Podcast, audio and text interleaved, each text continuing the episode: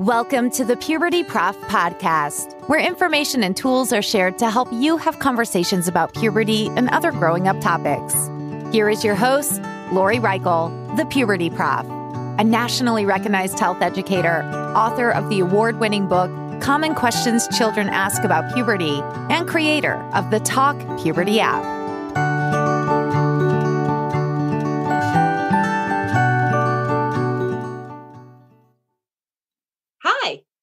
Welcome to the Puberty Prof podcast. I'm your host, Lori Reichel, and this is part two of common changes most girls experience during puberty. Part one had Anita Scheffer join me to talk about most changes girls experience. And she's back again to talk about the body parts as well as the basics of the menstrual cycle and some questions that usually arise when children hear about the cycle. So, hi, Anita. Thanks for being here again. Hi, thanks for having me again. This is great. I'm looking so forward to part two.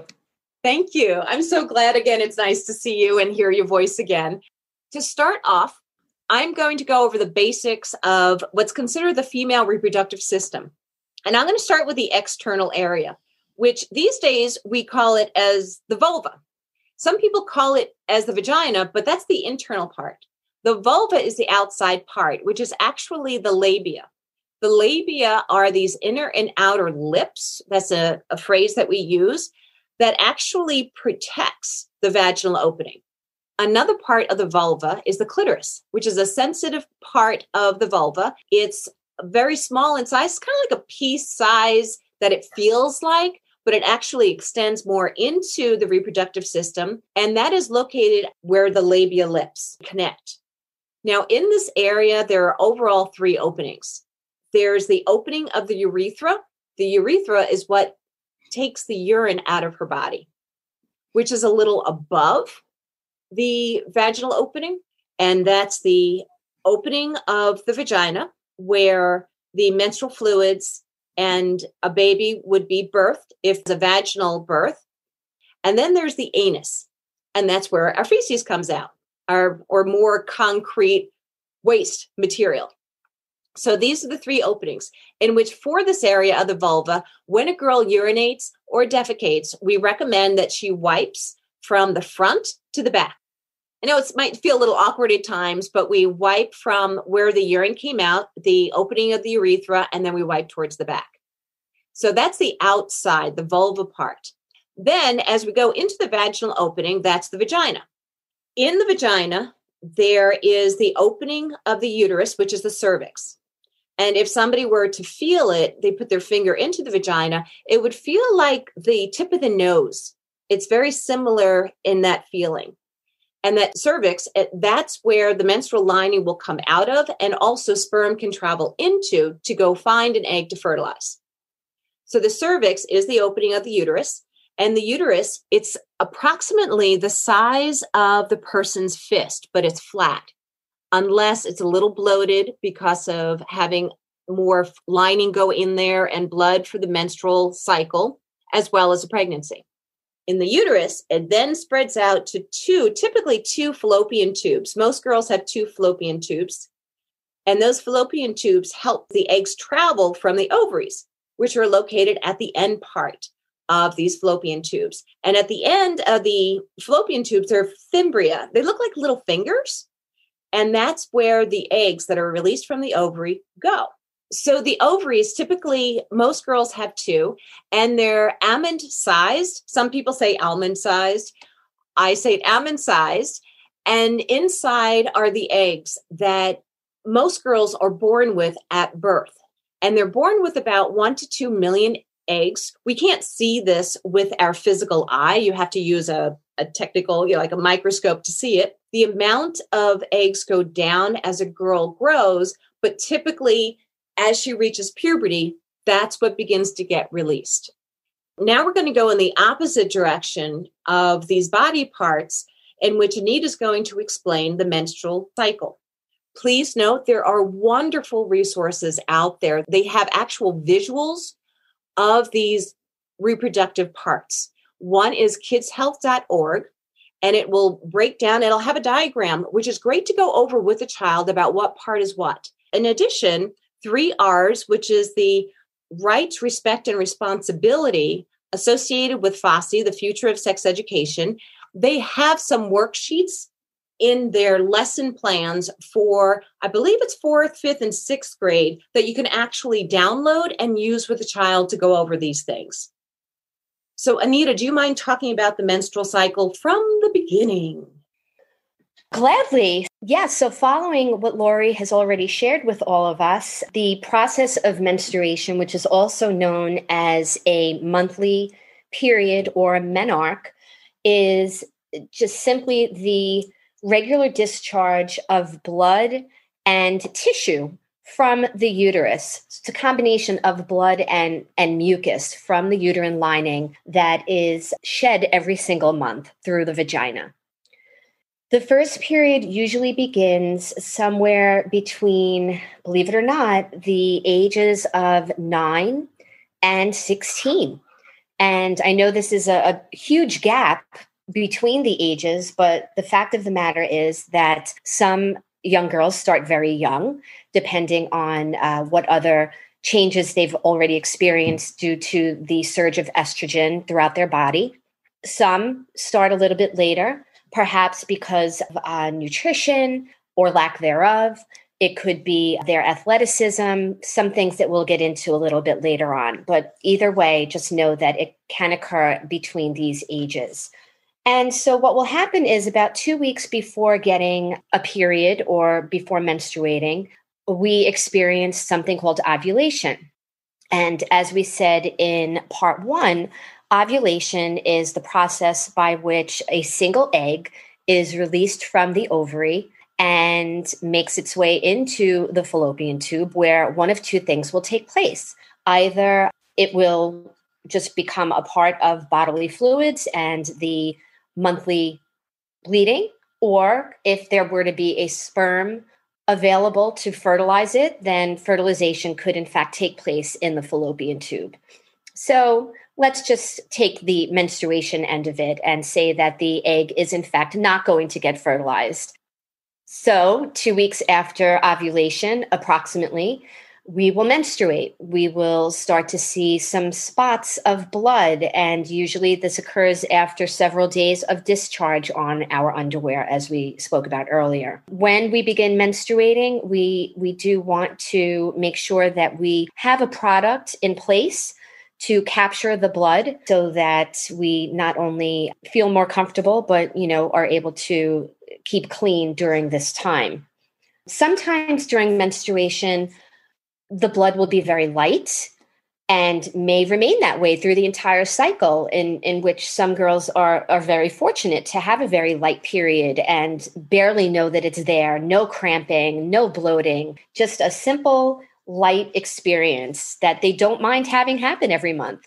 Unfortunately there are others who will experience a very heavy period where you know for the first 3 days there is a lot of blood and there may be some cramping there may be headaches and bloating and just an overall uncomfortable experience which can easily be alleviated with a heating pad some hot tea maybe even eh, some ibuprofen if it gets to that point. You know some people prefer to use some natural methods. Some will go right for an over the counter medication to alleviate that discomfort and typically, we say if you're going to take any medicinal things over the counter, please ask a parent or other caregiver that that's okay for your body. Absolutely. Absolutely. Again, please, if you want a visual to better understand the menstrual cycle, there are some video clips out there. Certainly, amaze.org has some videos on this, as well as kidshealth.org. So, to go over some questions that a lot of our students seem to ask when we talk about the menstrual cycle, and I'll ask some to Anita. Anita, feel free to ask me some. I would say the number one concern is this say if I get my period and I'm not expecting it. What's your advice? So, my advice to young girls who are around the age that menstruation is going to begin is to keep a, a small bag or pouch with some items in their locker, in their bag, their backpack, you know, whatever it is that they're carrying around with them or that they're able to get to. so that in the event that something like this does happen at school or if they're out shopping with friends, they'll be prepared. In the event that they're not, the nurse's office and their health teacher always has a stash in their desks so that in the event that this does happen they can just go and find them and you know we're more than happy to help them in those situations. There have been times where you know it's been completely unexpected and and a friend has stepped over with their sweatshirt wrapped it around their waist and walked them down to the nurse's office and you know all is good in the world. It's not something to uh, be ashamed or upset about you know everyone's so used to this type of a situation. And again it's very different than when we were kids. So yep. And depending upon who you are certainly for your first menstrual cycle a lot of girls do use to use pads because they're trying to get used to it and feeling comfortable with their body. And again there'll be another episode regarding what products are available these days for menstrual cycles. For schools most schools will offer a pad I know mm-hmm. when I was teaching, I would say to my students, listen, you can come to me anytime. And I was able to have a pad for them, and nobody would even know if I was getting them one. And I could be in the middle of a class. That's yeah. how much we're used to it as a health teacher. It's true. It's true. I mean, it really is just a part of everyday conversation for us. And for the nurse, go to the nurse. It doesn't matter if they're male, female, they know they're a medical professional and they are going to have supplies there. If the nurse's office is closed, you can also go to the front office. Yeah, absolutely. So, yeah, in the event that something happens and it's unexpected, those are just some good options for a young girl to have. You know, going along with some of the things that I mentioned, uh, you may hear the term or the acronym PMS. PMS stands for premenstrual syndrome. You know, we already discussed a few of the things that might take place when a girl is menstruating, but just to mention, in addition to abdominal or pelvic cramping. You may also experience some lower back pain. We mentioned bloating. You may also have some breast soreness. So this comes back to, you know, some of the things that we were talking about when puberty first begins and it all it all comes back to estrogen.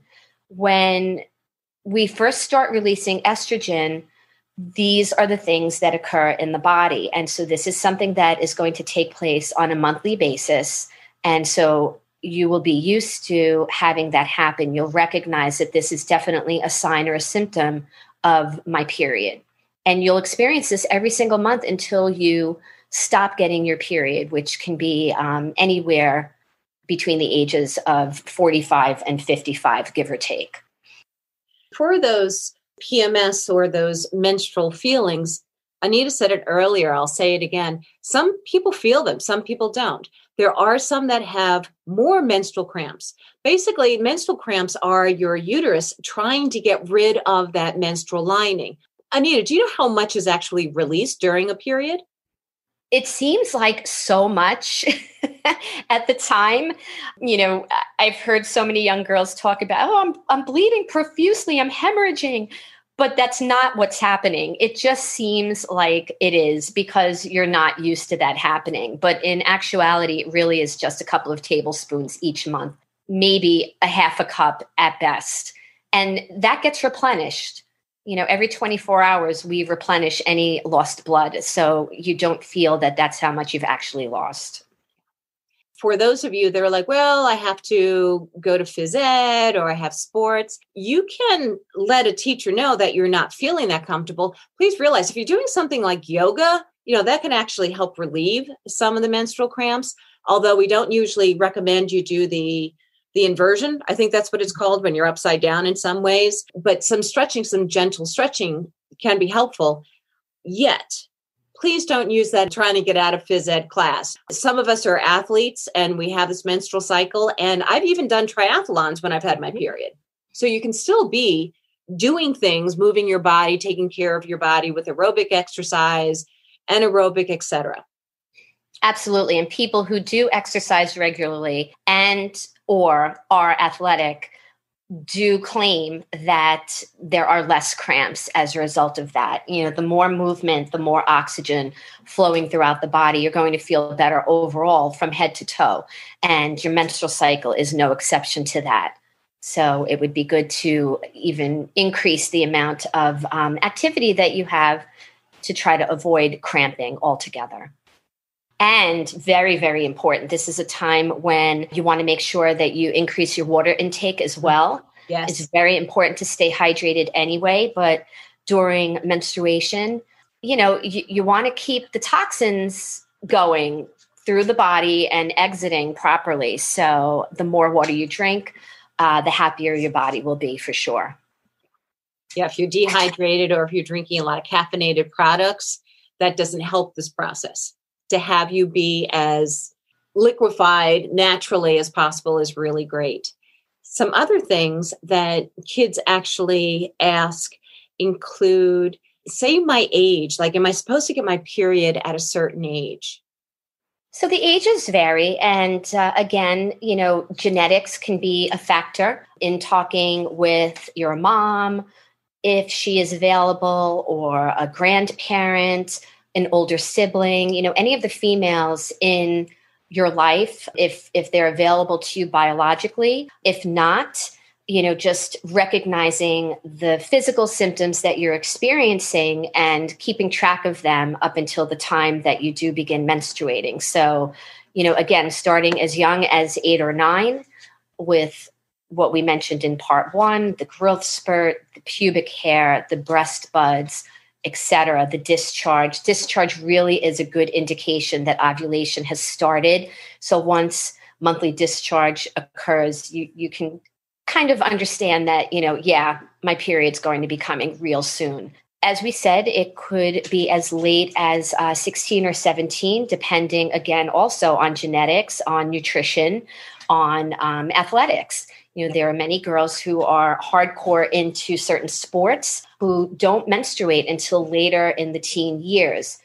These are things that kids ask a lot of questions about as well.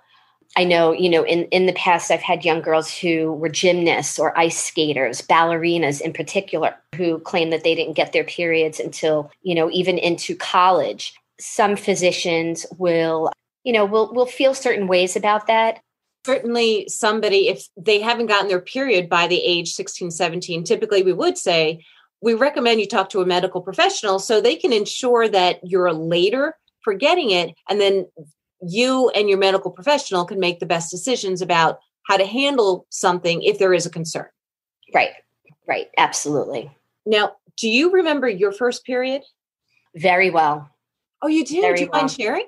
Oh my gosh, very like it was yesterday. Yeah, I was uh, in the fifth grade. I was 10 years old and I was, believe it or not, I mean, this, this really talk about the 70s. I was, uh, I was outside and it was definitely the summer because I was wearing shorts and I was hula hooping, of all things. Hula hooping away, and uh, something just didn't feel right. And I felt kind of like a spurt or a, a more of a gush, I would say. And, you know, I lived in an apartment building, so it wasn't that I could just run into the back door of the house. I had to, you know, wait for the elevator and, and get all the way upstairs. I went into the bathroom and I thought I had some kind of an accident because it was a darkish brown in color. Mm-hmm. And I remember thinking, what on earth?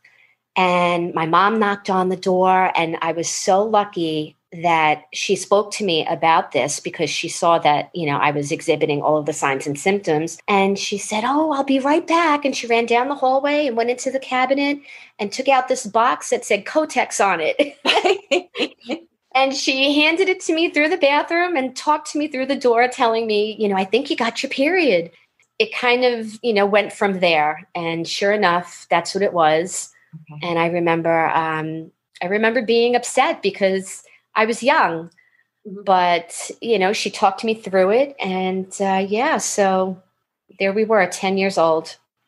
Now, when you say "gush," because I know I've been asked by students, like, is it like a faucet? It just comes pouring out of you. And it's not like you put on a faucet and does, but you said the word gush. It, you had a feeling that something came out. Yeah. Something, it felt like something came out, but I just, because I was unfamiliar with it, I wasn't sure exactly where it was coming from. It just felt different than urine. I knew that. It wasn't, it just wasn't the same feeling or consistency. And it stayed in your underwear, right? It didn't go leaking out from that. Although no, no, you have no if you're not wearing a product for menstruation, then yeah, it can go more than your underwear into your other clothing and something mm-hmm. like that, especially if it's a heavier day. Now, what's funny, Anita, is I don't necessarily remember my first. It was later than you, and I know it was more sixth or seventh grade. But I remember thinking I had my period, in which I went to my mom and I showed her my underwear and I said, I think I have my period. And she said to me, Lori, no, you need to wipe better. So that whole thing that I said about when you wipe after going to the bathroom, you go from the front to the back. I didn't do that. So I learned the hard way, listeners, you know, um, and luckily, you know, nothing was was wrong. You know, sometimes if you have that back to forward motion, you can put some of your remnants from feces into the vaginal opening, which can create some kind of infection. But that's why we go from the front to the back, and that didn't happen. But that I remember. I don't um, remember my first cycle itself, though. Yeah, I uh, I definitely remember, and I remember from day one having really bad cramps every okay. single month, and I also had a very lengthy menstrual cycle every single month, and that's just the way it was. You know, I dealt with it. Uh, thankfully, I was very active, so it, it didn't stop me, it didn't hold me back. Mm-hmm. But there are definitely things to discuss in a later episode about uh, those factors for sure. Yeah. Lots to share there. And certainly that you know, as you're younger, your first menstrual cycles, your first year are going to be different from a couple of years. There's sometimes you might have more cramping, sometimes you don't. And it depends upon where you are in life. And uh, again, like Anita said, your habits and talk to a, a trusted caregiver regarding that for yourself. Yeah. Another thing I want to go back to, you said it about before you actually get your period, some people have PMS, which includes moodiness. Now, I'll admit to this, and hopefully my partner does not listen to this episode. I will admit that before I have an actual period, I'm a little off. I'm a little bit more sensitive. And that's partly because right before you get your period, your hormones drop, that estrogen drops. So your body's uh-huh. like, okay, what's going on? So I'll admit to that moodiness. Do you remember that too, or do you have that? I don't have it anymore, but I do remember having it. And sensitive is a good choice of words. I remember being very, very weepy. And, you know, if that was happening, I knew that two to three days later, I would be getting my period for sure, maybe even sooner than that, because the, the weepies were a huge indication that the estrogen had dropped. Okay. And you know, you could you could say something like, "Wow, your hair looks great." What do you mean? What are you talking about? How dare you tell me my hair looks great? So you know, you really were a little uh, left of center there as far as the moods were concerned. So, absolutely. And part of that, I mean, that's all of us have some. We all have stress. Stress is a part of life. You know, we're born. Our first breath is stressful, and that's a positive. And the reality is, we're going to have different types of stress and distress at certain points. Certainly, to note that when you have a, a menstrual cycle and you're feeling a little off, it's okay to say, you know what, I'm just not in my favorite place today, or I'm feeling a little off because there's something going on with your body. And until you're more used to it, you might have to apologize at times if you get a little more sensitive or have different coping strategies that you learn. Yeah. Yeah, and it's important too for parents to recognize when this is taking place to maybe, you know, cut some slack to your young girls when uh, they are moody or, you know, maybe answering back a little bit more, snapping. Obviously, you know, you don't want to allow them to be disrespectful to you in any way, but just understanding that you know this is this is a big change and this is what it could be all about and not to take it personally to certainly check in with your child and hold them accountable if they say something hurtful, right. yet to have a little leeway with that. Now, I have another question, and I'm bopping around because I'm thinking of all the questions that children usually ask when we talk about menstrual cycles and periods. So, the bleeding on the underwear. Are you okay to admit that when you've had your period, you've gotten some blood on your underwear and you wash it and you rewear them? It's not like they're destroyed, correct? Mm-hmm.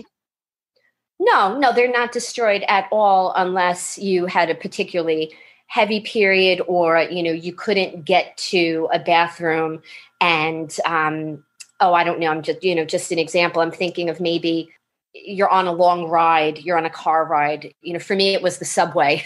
so, okay. so I'm thinking about, you know, getting it on the subway and still having a, an extended period of time before I got to my class and um, was able to change, you know, in which case there might be some staining. And so, you know what? Y- you throw them out and you put on a new clean pair of underwear. It's no big deal. Some girls have period underwear.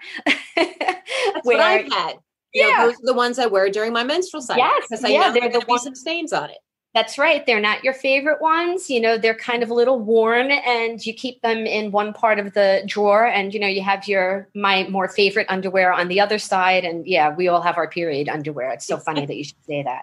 And then if you get your period and you don't have any supplies, what we typically do is we will if we're in the bathroom we get some of that toilet paper and we make a little bit of a pile like a little cushion and we put it on the inside of our underwear until we're able to get a, a pad or a tampon or something like that. So we have a little bit of something there. Yeah and anything any little bit helps and usually toilet paper is the way to go absolutely. The other thing i realize as when i go into the woman's room that if I do have a period or if somebody does, we usually look out for one another because if someone's like, anybody have anything I can have? That happens at work, and you might have a little supply there. Actually, there are some schools that will have supplies. I know at the university in the bathroom that are yep. available to students. They're typically more pads, I think, than tampons, but it depends upon the age group. Yeah. And I mean, they're no different than band aids, honestly. You know, you have a stash of band aids on hand as well as feminine hygiene products. Absolutely. So if you have something in your knapsack, your backpack, that's okay. You know, we sometimes have other products in there, some soap if you use an antiperspirant if you choose to. And that's personal products. We all have stuff like that, just kind of like chapstick, that kind of stuff. Yeah. Now, can you think of other questions children typically ask about the menstrual cycle? One always is, you know, of course, how long am I going to have it? I always explain to my students that it would be until something called menopause. And, you know, that word is exactly how it sounds. There's a pause or um, a, an ending or a stop to the uh, the menses or the menstrual cycle. That sounds like a long time from now, and and it is. You know, it is. You you are going to be of childbearing years for a very extended period of time, even if you never choose to have a child you know, they always want to know how long they're going to have it. Another question is what happens if I get it and then I skip a few months? That's a big one. You know, there's some fear involved. Um, why, you know, why did I get it? Why is it now gone? For the first year or so, your menstrual cycle does need to get on track and become what we call regular. So, what will happen is, you know, once you do become a regular menstruator, you'll keep a calendar and you'll be able to see, oh, look at that. I, I have what we call a regular cycle. Um, we never use the word normal because you know normal what's normal normal is different for everybody so a regular cycle would be something that takes place every i like to stretch it every 27 to 31 days depending you know 28 to 30 days is like a general good amount of time you get it once a month but in the beginning, you may skip a month or two, and it's because your cycle is regulating itself. So you may think that you started menstruating, but you may not actually be menstruating just yet. You might be staining. And then another couple of months will go by and you'll see some staining again. The staining is a combination of discharge and menstrual blood or fluid it's light, really, really light. So it's kind of like it, it teases you almost like I'm going to get it, but then it doesn't quite happen. And so this can take place for quite some time until, like I said, you're regular and getting it on a monthly basis. Now, at this point, something that I advise to our listeners that if you're looking for a way to guide this conversation about things that happen to most girls, I highly recommend that you check out the Talk Puberty app. There's a section that is titled Questions About Most Girls. And when you look at the questions, it actually helps you guide the conversation of, okay, we're going to talk about basic body changes. And then we're going to talk about hair growth and perhaps shaving, as well as then the menstrual cycle and products to use. Please check that out. Again, it helps guide you. And which, Anita, you mentioned that you've actually used the app. Yes. Yeah, and I find it to be uh, extremely user friendly. Uh, definitely something that can be used between parent and young girl. Uh, it can be used in a health class. I've actually had um, some people ask whether or not you know I use it with my students, and I would say absolutely, depending on the age group and the maturity level. I would say of the class overall, especially if they're going to be co-ed please look at tools. These are some, there are others that exist to help you have the conversations. And remember to check out some of those websites so you can have some visuals for children. Because there's nothing like having a little bit of a drawing that you can refer to to have children as well as yourself better understand how things work. Before we end part two of common things most girls experience during puberty, Anita, do you have any other words of advice or comments to share? Well, I mean, first of all, again, thank you for having me for both part one and part two of this series. I, I, really appreciate it. And I was so excited and so looking forward to having conversations about these topics. Really, for all young girls out there, you know, just just be yourselves just understand that everything that you're experiencing physically and emotionally you know it's all normal and we've all been there as much as you may look at some of us adults and think that uh, there's no way they ever could have experienced what we have, we've all yeah. been there and we're all here to help you. Good luck to all of you. Thank you, Anita. And thank you again so much for helping out with these two episodes. I'm sure we'll be having you as a guest again in the future. And I thank the listeners for listening. If you have any questions or comments, please go to pubertyprof.com and a comment box should appear, or there's some pages on that site that will allow you to provide comments. I again thank you for listening. I hope you have a happy and healthy day. Thank you for listening to the Puberty Prof podcast, where information and tools are shared to help you have conversations about puberty and other growing up topics. Did you enjoy this episode? Please like, share, and subscribe wherever you listen to podcasts. You can also follow the Puberty Prof on Twitter or Instagram. The Puberty Prof, Lori Reichel, wants to hear from you.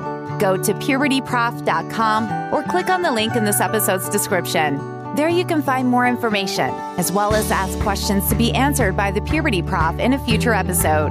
That's pubertyprof.com. Also, remember to check out the Talk Puberty app and the book Common Questions Children Ask About Puberty. Until next time, this is the Puberty Prof podcast, where information and tools are shared to help you have conversations about puberty and other growing up topics.